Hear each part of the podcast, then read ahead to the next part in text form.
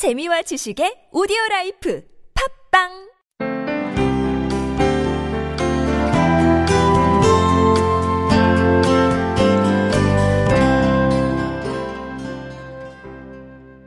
성경 속에 우리가 인물들, 하나님이 캐스팅한 사람들 시리즈로 쭉 우리가 한번 볼 텐데 아담과 하와에 이어서 오늘 세 번째 사람으로 가인 선정되었습니다. 어, 오늘 창세기 4장 1절로 제가 8절까지 말씀을 가인에 관한 말씀 읽어드리겠습니다. 아담이 그의 아내 하와와 동침함에 하와가 임신하여 가인을 낳고 이르되 내가 여호와로 말미암아 등남하였다 하니라. 그가 또 가인의 아우 아벨을 낳았는데 아벨은 양치는 자였고 가인은 농사하는 자였더라. 세월이 지난 후에 가인은 땅의 소산으로 제물을 삼아 여호와께 드렸고 아벨은 자기도 양의 첫 새끼와 그 기름으로 드렸더니 여호와께서 아벨과 그의 재물은 받으셨으나 가인과 그의 재물은 받지 아니하신지라 가인이 몹시 뭐 분하여 안색이 변하니 여호와께서 가인에게 이르시되 내가 분하여 하면 어찌 됨이며 안색이 변하면 어찌 됨이냐 내가 선을 행하면 어찌 낯을 들지 못하겠느냐 선을 행하지 아니하면 죄가 문에 엎드려 있느니라 죄가 너를 원하나 너는 죄를 다스릴지니라 가인이 그의 아우 아벨에게 말하고 그들이 들에 있을 때에 가인이 그의 아우 아벨을 쳐 죽이니라. 이 저녁에 아름다운 저녁에 사람을 쳐 죽이는 얘기로 시작을 해서 좀 죄송하기는 한데 같이 말씀을 좀 나누기를 바랍니다. 같이 기도 잠깐 하시겠습니다. 하나님 아버지 어쩌면 이 자리에 교회가 무엇인지 하나님이 누구신지도 모르는 분과 계십니다. 내 인생의 출발에 대해서도 별로 궁금하지 않을 수도 있고 또 내가 죽어도 어디 가는지 별 상관하지 않는 분이 계실 수도 있습니다. 그러나 하나님 아버지 오늘 이 저녁에 그분 마음을 두드려 주시고 그분 마음 문을 열어 젖히셔서 인생 가운데 내가 알건 모르건 내가 인정하건 인정하지 않건 하나님이 나의 근원이 되시고 뿌리가 되시고 아버지가 되심을 다시 한번 발견할 수 있게 하여 주옵소서. 예수님 이름으로 기도합니다. 아멘. 인간이 이 땅 가운데 우연히 왔다고 생각하는 사람들이 있습니다. 지구 나이가 46억 년이니까 46억 년에 전에 우연히 시작된 이 지구의 역사를 가지고 인간을 설명하려고 하죠. 그런 분들은 소위 우리가 진화론이라는 것으로 인간의 존재를 설명을 합니다.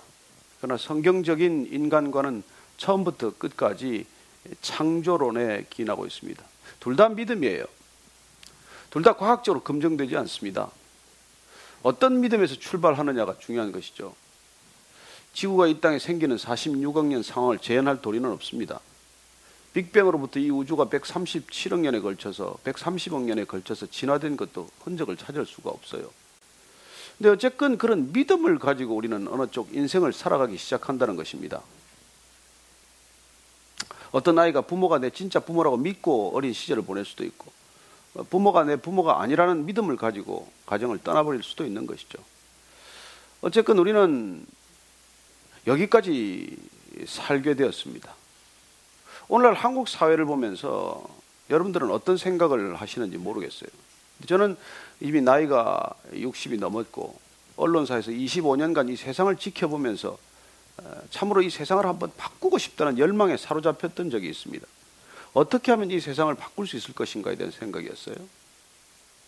이 세상으로 그냥 살 수는 없는데, 그래 어떤 시대나 어떤 역사나 어떤 국가나 어떤 상황에서도 그 상황을 바꾸고 싶어하는 사람들의 열정이 있었다는 것입니다.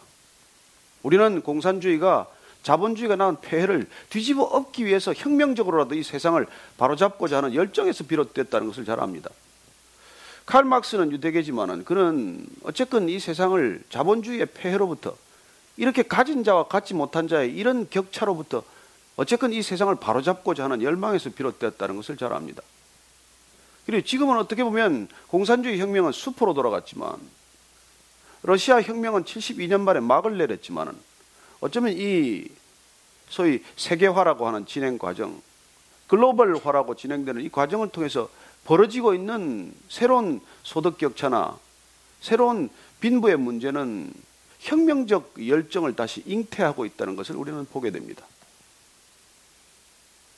뉴욕의 월가에서 일어난 사람들의 어떤 그런 분노의 폭발을 본다든지 오늘 세계 곳곳에서 일어나는 어떤 젊은이들의 저항을 보면은 이 시대가 다시 한번 어떤 그런 기운을 지금 잉태하고 있다는 것을 보게 되는 것이죠. 그 잉태 속으로 우리가 깊이 들어가 보면 인간 속에 있는 분노를 보게 됩니다. 그리고 이 상황에 대한 견딜 수 없는 분노들을 가지고 살아가는 것이죠. 젊을 때 그 분노는 누가 마치 성냥불을 그어대기만 하면 폭발하듯이 폭발할 수 있는 그런 어떤 동력을 쌓아가고 있는 것이죠. 인간 내면에 있는 분노란 그렇게 두려운 것입니다. 우리는 세월호 사건을 통해서 이 민족이나 이 한국민 저류 속에 있는 정서 속에 있는 그 분노를 보게 됩니다. 그래 누군가 그 분노를 점점 조직하기 시작하고 그 분노를 흔들기 시작하면 그 분노는 거대한 폭발력으로 변하고 마는 것이죠. 오늘 우리는 성경의 세 번째 인물을 우리가 보면서 그 분노의 근원을 한번 찾아볼 수 있게 됩니다. 가인이라고 하는 사람은 아담과 하와라는 첫 인류의 첫째 아들로 태어났어요. 동생은 아벨이라고 하는 둘째 아들로 태어났죠. 우리는 이 태어난 시점을 주목할 필요가 있습니다. 가인의 아버지 아담과 하와는 에덴 동산에서 자녀 없이 살았어요. 그런데 죄를 짓게 되었습니다. 그래서 에덴 동산에 떠나야 할 상황이 되었어요. 그래서 그는 에덴의 동쪽으로 움직이게 됩니다. 에덴의 동쪽, 뭐 들어본 얘기 아니에요? 에덴. 지금 뭐 젊은 세대는 모르겠지만 제임스 딘이 주연했던 영화 이름입니까? 에덴의 동쪽. 에덴의 동쪽이란 죄지은 인간이 가는 방향을 뜻하는 거죠. 사실은 죄를 짓고 간 것이 동쪽으로 갔다는 것입니다. 이 죄를 짓고 동쪽으로 가는 게 이게 참 그래서 그쪽에서 동쪽으로 동쪽으로 오다가 한반도까지 왔다는 거예요. 그것도 한반도까지 온 사람들은 가장 이 죄성이 깊은 사람이라네. 웬만한 사람들은 중간에 탈락하는데 끝까지 가는 사람, 끝장을 보고자 하는 사람이 결국 갈 때까지 온 게 한반도까지 왔다는 거예요. 아, 이게 속설입니다. 그래서 한국민들이 끝장을 보는 민족이래요. 우리는 끝장을 안 보면 이렇게 멈추지를 못하는 거죠. 분노가 하여튼 끝을 봐야 직성이 풀린다고 말합니다. 누구는 또 멀리 오면서 우리가 그렇게 시야가 넓어졌대요. 그래서 한국민들이 이게 동공과 동공 사이, 눈과 안구와 안구 사이가 가장 넓답니다. 미간이 멀리 보기 때문에. 그래서 이걸 핀포인팅을 잘한대요. 그래서 우리가 골프가 세, 세대네. 그래서 우리 남자들이 자매들이 골프를 그렇게 잘 친대요. 화를 또 그렇게 잘 쏜대. 우리가 화를 잘 쏜대. 한국민들이 가장 이게, 이게 정확하게 본다는 거예요. 그래서 뭐 제도라든지 이런 것도 우리 한국 민족에 맞는 어떤 직업이라고 그래요. 주제와는 좀 다른 얘기지만 어쨌든 에덴의 동쪽으로 가서 첫 번째 낳은 아들이 가인인데 두 번째가 아벨이고 이 형제가 사이가 좋지 않았던 모양이에요. 여러분 우리 자녀 낳아 기르지만은 가장 어려운 관계가 형제와 자매 아닙니까? 저도 아들 둘 키워봤지만 둘이 뭐 티격태격하는 날이 많아요. 다행히 살인까지는 안 났지만. 그리고 길러보면 자매들끼리 결국 속을 썩이게 됩니다. 제가 아는 후배 한 사람은 정말 끔찍한 일을 겪었어요. 큰애가 작은애 입을 찢어놨어요. 그것도 가위로. 그런 일들이 있더라고요. 누가 가르쳤습니까? 누가 하라고 그랬겠어요? 제가 아는 분은 큰 애 태권도 가르쳤더니 제일 먼저 하는 일이 동생 패는 일이에요. 누가 가르쳤어요? 때리라고 얘기를 했겠습니까? 그리고 인간 안에 있는 죄성은 기회를 만나면 발동하게 되는 것이죠. 여러분, 죄를 지어서 죄인 되는 것 아닙니다. 기억하십시오. 죄인이기 때문에 찬스만 주어지면 죄를 짓는 거예요. 우리는 잊어버립니다. 죄를 지을 수밖에 없는 상황 아니냐? 아니에요. 원래 죄인이어서 그런 짓을 하는 것이죠. 애들 착한 애들 모아다가 방에다 끼워놓고 비디오 두 개 놨더니 전부 다 어느 쪽 비디오부터 봤을까요? 혼자 있을 때는 전부 음란 비디오로 손이 가더라는 거예요. 좋은 평가를 받고 좋은 무슨 뭐 칭찬 받고 이게 이게 소용이 없더라는 거예요. 인간 안에 있는 음란이라는 죄가 있기 때문에 그렇다는 것이죠. 그 여러분 우리 자신을 믿으면 안 돼요. 내가 지금 죄가 통제되고 있을 뿐이지 죄가 통제될 수 없는 상황으로 가기만 하면 우리는 어느새 죄의 속성을 드러내고 마는 것이죠. 그리고 그 죄는 처음에 뭐로 시작이 되었어요? 아담의 죄, 가인의 죄는 뭡니까? 하와의 죄는 내가 선과 악을 판단하는 그 원초적인 죄로부터 시작이 된 거예요. 내가 옳고 그르고를 판단하는 판단자의 입장에 간 것, 이게 죄의 뿌리 시작이라고 말씀드렸습니다. 우리는 지난 2주 동안에 죄가 어떻게 인간한테 들어오는지를 살핀 것이죠. 그리고 죄가 들어온 상태에서 낳은 아들은 어떨까요? 죄 바이러스에 감염된 죄 태어나는 것이죠. 마치 에이즈 보균자가 아이를 낳았더니 그 자녀가 에이즈를 안고 태어나듯이 그렇게 태어난 것입니다. 자, 이 가인과 아벨이 왜 살인까지 이르렀을까요? 오늘 얘기를 보면은 둘 다 제사를 드렸습니다. 하나님을 기억하고 하나님께 나아갔습니다. 제사를 나갈때 그냥 빈손으로 가지 않고 재물을 가져갔어요. 근데 가인은 땅의 것들을 가져가고 아벨은 양을 치는 목축을 했기 때문에 양의 첫 새끼를 가지고 가서 제사를 드렸다고 되어 있습니다. 오늘 중요한 포인트는 이것입니다. 둘 다 하나님을 기억하고 하나님 앞에 나아갔어요. 빈손으로 가지 않았습니다. 예물을 가져갔어요. 재물을 가져갔습니다. 근데 문제는 하나님께서 가인과 그의 재물은 받지 않고 아벨과 그의 재물은 받았다는 데서 문제가 비롯된 것입니다. 그랬더니 가인에게 분노가 자라기 시작한 것이죠. 자, 첫 번째 분노의 원인은 무엇입니까? 하나님께 거절되었다는 것입니다. 여러분, 인간의 분노는 거절될 때 시작이 됩니다. 그래서 요새 뭐 우리 신문 지상, 언론 지상에 오르내리는 거 보면 다 거절된 사건들 때문에 뭐 사람이 죽고 난리가 나지 않습니까? 아니 뭐 환풍구에 빠져 죽는 건 그건 아닙니다만은 어쨌건 하나님께서 왜 어떤 재물은 받고 어떤 재물은 받지 않았느냐 이걸 가지고 성경학자들은 많이 분분하게 이론을 설명을 해요. 하나님은 육식을 좋아하셨나 봐. 그래서 양과 기름진 건 드셨는데 곡식의 재물은 안 드셨다. 그런데 곡식이라고 번역될 필요도 없어요. 언어로 들어가 보면 땅에 열매라고 되어 있습니다. 과일일 수도 있겠죠. 어쩌면 날씨가 좋아서 바나나 몇 개 따가지고 갔을 수도 있습니다. 어쩌면 무슨 배나 과일이나 사, 과일을 가지고 갔을 수도 있을 거예요.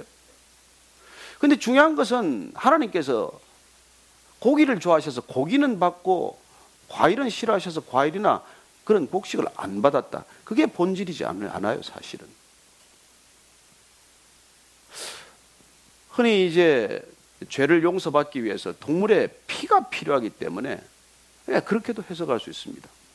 피를 흘린 동물은 제사로서의 가치가 인정이 되지만 그게 없다면 죄 용서를 받을 만한 그게 안 된다고 하는 해석도 일리가 있어요.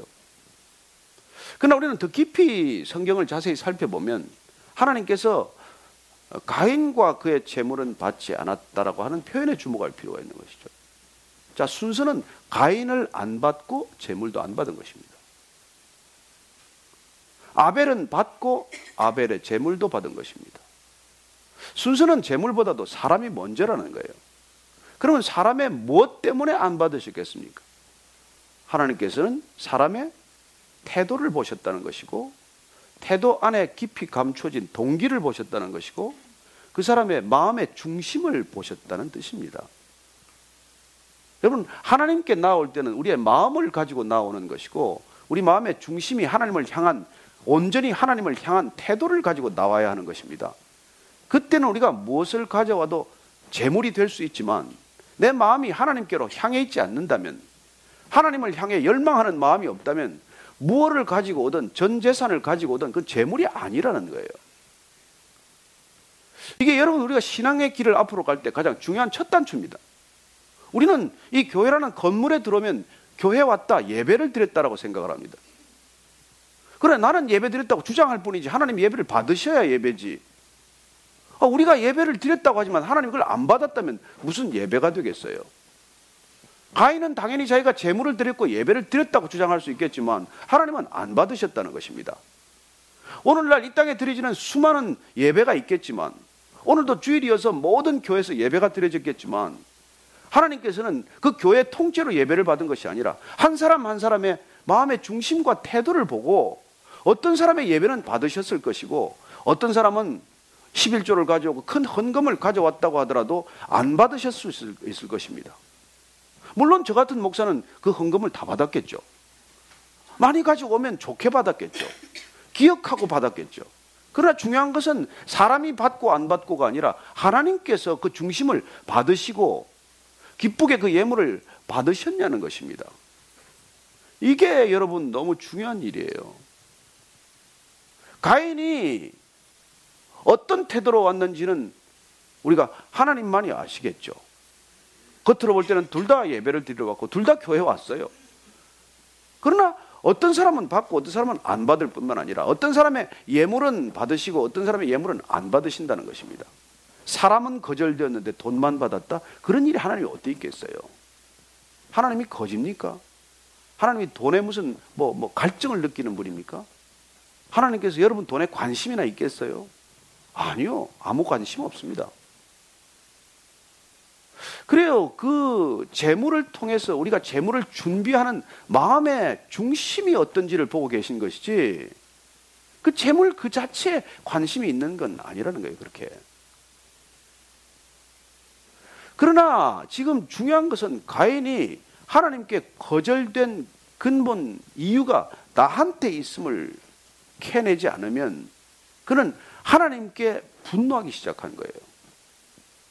근데 하나님께 분노한 이 분노를 하나님께 갚을 수가 있나요? 손에 잡히기랍니까? 눈에 보이기랍니까?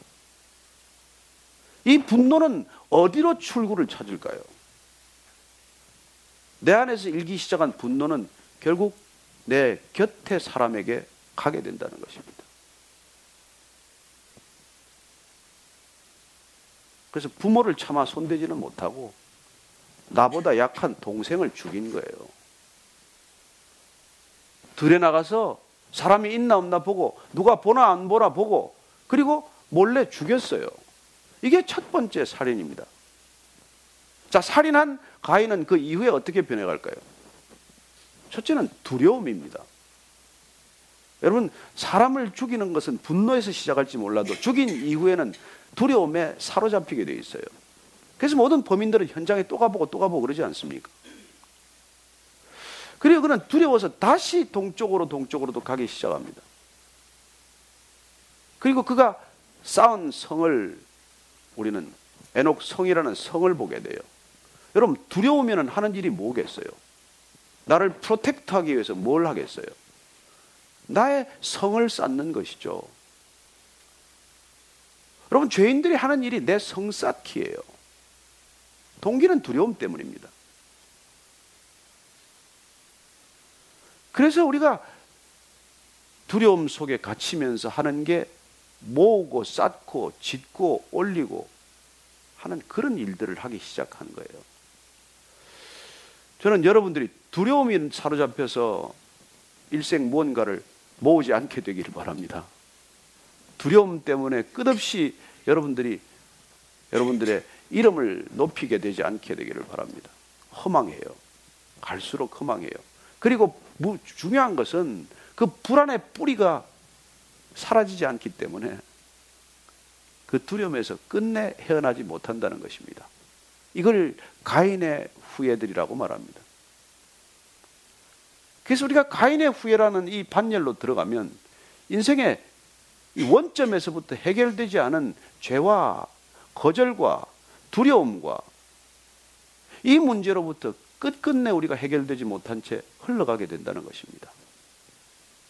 하나님께서 죽은 아벨 대신 셋이라는 아들을 주셨습니다. 셋째 아들이라서 셋이 아니라 이렇게 다시 아들을 주는데 그 아들이 새로운 후예를 형성하게 됩니다. 이 셋의 아들로부터 믿음의 후예들이 생겨나게 됩니다. 네, 오늘은 가인에 집중하기 위해서 우리가 다시 한번 이 가인에게 우리의 포커스를 주민할 필요가 있어요.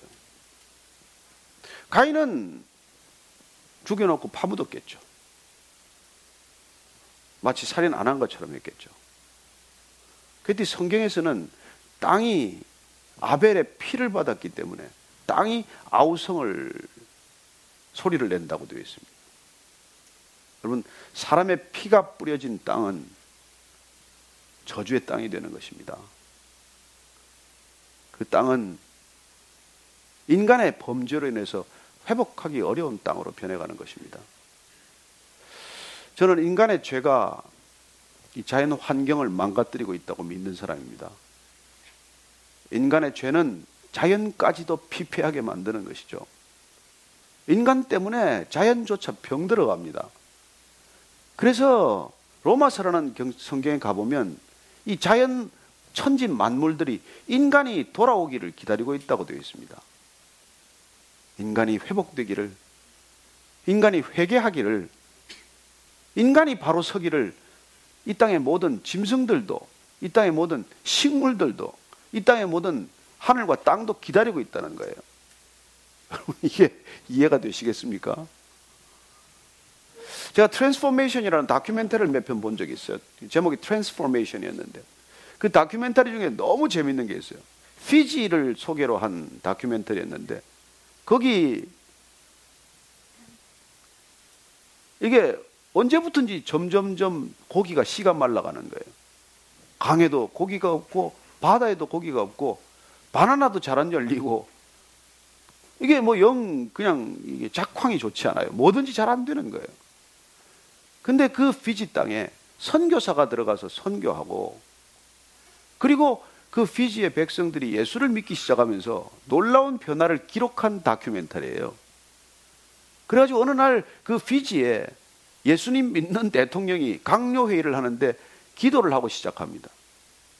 근데 그휘지 땅이 회복이 되는 그 다큐멘터리에 그걸 그린 거예요.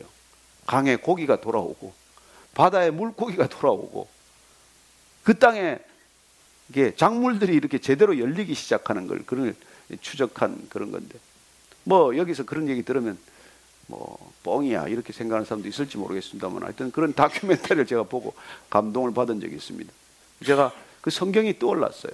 아, 인간이 회복되면 자연이 같이 회복이 되는 거구나.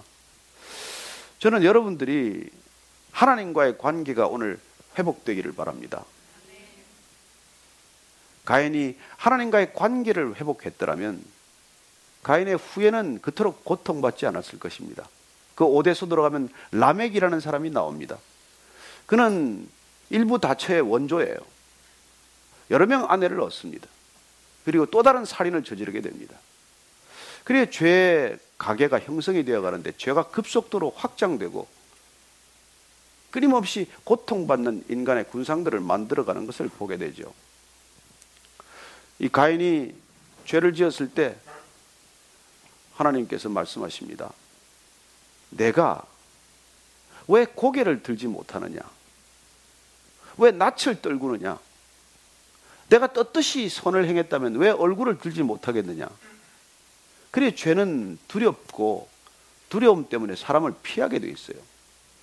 여러분 한번 혹시 젊은 자매들이나 데이트할 때 남자 눈을 똑바로 쳐다보십시오. 1분 이상 못 쳐다보면 죄가 많은 사람일 거예요, 아마. 계속 눈을 들여다보면 죄 지은 사람은 사람 눈을 못 쳐다봅니다. 눈을 마주치지 못해요. 두려움 때문이죠. 숨겨진 죄 때문이에요. 죄 의식 때문이죠. 그래서 하나님께서 그렇게 가인한테 처방을 내려줍니다. 너 말이야. 죄가 내 집 문 앞에 출입구에 엎드리고 있어. 그러니 그 죄 문제를 해결하라고 말씀하시는 것이죠. 그래 죄는 우리 발 앞에 엎드리게 됩니다. 그 문제를 해결하지 않고서는 우리가 출입할 때마다 집을 들락날락 할 때마다 거기 걸려서 넘어질 거예요. 나가다가 넘어지고 들어가다가 넘어지고 여러분 왜 집이 시끄럽습니까? 왜 가정 안에서 소리가 납니까? 왜 부부가 다툽니까? 서로 사랑하기에도 시간이 짧은데 사랑만 해도 시간이 몇 년 되지도 않는 시간을 왜 싸우겠어요? 앞에 들어가면서 죄에 걸려 넘어지고 코피가 흘리면서 집에 들어가서는 또 싸우고 그래요. 어디서 비롯된 것인지 모르고 끝없이 끝없이 불화를 만들어 가는 것이죠. 원인은 내가 선택하고 있는 죄 때문이에요. 여러분, 죄란 내가 선택하는 것입니다. 알콜릭이 그냥 알콜릭이 됩니까? 저녁마다 내가 술을 마, 시기로 결정한 결과 아닙니까? 한 달, 두 달 쉴 수도 있는데 저녁마다 내가 술을 선택하면 그 결과는 알코올릭이죠, 뭐. 그리고 매일 같이 뭐 고스톱을 치거나 포커를 하면 도박 중독으로 가는 게 불을 보듯 뻔하죠. 어떤 분이 고스톱을 그냥 이틀이고 사흘이고 밤새 치더니 허리가 무너지는데도 그 허리를 다시 또 이걸 뭐 부목을 대가서 그걸 놓고 그렇게 또 밤새 고스톱을 치는 분을 봤는데. 그리고 그 중독이란 그렇게 무서운 것이죠. 자, 결과는 뭡니까? 내가 날마다 선택한 결과 그 죄가 그 중독이 나를 날마다 선택하는 것이 된 것이죠. 그리고 시작은 내가 자유로 선택한 내 의지에서 비롯된 것입니다. 그러나 내가 자유롭게 선택했더니 그 결과 내가 자유라고 선택한 것에 묶여서 나는 속박되고 말았다는 것입니다. 죄는 그렇습니다. 처음에 매력적이죠. 그러나 한번 우리가 덥석 붙드는 순간 우리가 붙들리는 상황이 되는 것이죠. 마피아도 처음에는 좋습니다. 동네 조무래기들 다 몰아줘요. 동네 조무래기 조폭들 다 해결해 주는 게 마피아들 큰 도둑 아닙니까? 그래 그게 좋다고 큰 도적한테 내 인생을 맡겼더니 나중에 어떻게 될까요? 나중에 목숨까지 요구하죠. 여러분 처음에 작은 죄악을 피해서 큰 죄악 품에 안기지 마십시오. 더 무서운 결과를 낳는 것이죠. 옛날에 그런 말 있지 않습니까? 파출소 피했더니 경찰서가 나타나더라고. 저도 그래서 옛날에 머리도 깎이고 장발 단속도 당하고 했습니다만 예, 그런 시절도 있었어요. 머리 좀 길었다고 그냥 경찰서 가서 종로 경찰서 가서 머리를 그냥 톡으로 다 밀어버리고 여기 치마 짧으면 와서 치마 길어 자채 가지고 단속되는 그런 시대를 우리가 살았어요. 그 치마 짧은 사람들도 그, 그, 그 내거리 네 한복판에다가 이렇게 그걸 만들어 놓고 거기다가 세워놨어요. 여러분 좋은 시대 살고 있는 겁니다. 이 정도만 살면 데모 안 하면 얼마나 좋겠어요. 근데 데모는 더 하잖아요. 그래 우리 인간이 죄인인지라 어떤 욕으로도 만족하지 않습니다. 이 문제를 해결하기 위해서는 앞으로 성경 사람들을 계속해서 탐구해 나갈 걸 거예요. 오늘 가인은 여기서 저와 여러분들이 결론을 맺고자 합니다. 죄는 하나님과의 관계가 어그러진 거예요. 그래서 여러분 인간하고의 관계에서 이 문제를 뿌리채 해결할 수 있다고 믿지 마십시오. 이 문제는 하나님과의 문제가 해결되어야 비로소 인간의 문제는 해결되기 시작한다는 것입니다. 신앙이란 하나님하고의 문제를 먼저 해결함으로써 인간과의 인간의 수평적인 관계도 해결되는 것을 경험하는 패러다임이에요. 그러나 하나님을 거부하는 사람들은 인간의 문제를 인간이 풀 수 있다는 휴메니즘에서 출발하는 것이죠. 그리고 인간의 이성으로 모든 것을 설명할 수 있다는 것이죠. 그래서 인간의 이성이 가장 극도로 발달했던 20세기에 인간은 양차 대전을 경험하는 것입니다. 6.25 전쟁도 그때 난 것이고, 그리고 인간이 뭐든지 해결할 수 있다고 하는 이른바 합리성에 극도해야 된 시대를 우리가 살지 않았습니까? 아니요. 여러분, 오늘 이 자리에 오신 분 하나님과의 관계가 혹시 불편하거나 첫 단추가 잘못 껴 있다면 그 단추 바로 잡게 되기를 바랍니다. 여러분 와이셔츠 입을 때 첫 단추 잘못 끼면 나중에 다 풀어야 됩니다. 새로 매야 돼요. 수평적인 관계는 수직적인 관계에서부터 문제가 풀려나가는 것입니다. 여러분 하나님과의 관계가 해결되지 않고 어떤 인간과의 관계도 해결되지 않습니다. 오늘 이 자리에 처음 교회 오신 분이 있다면 하나님에 대해서 아직도 부정적인 분이 계신다면 그분과의 관계에서 문제를 찾고 그분과의 관계에서 문제를 풀어나가게 되시기를 바랍니다.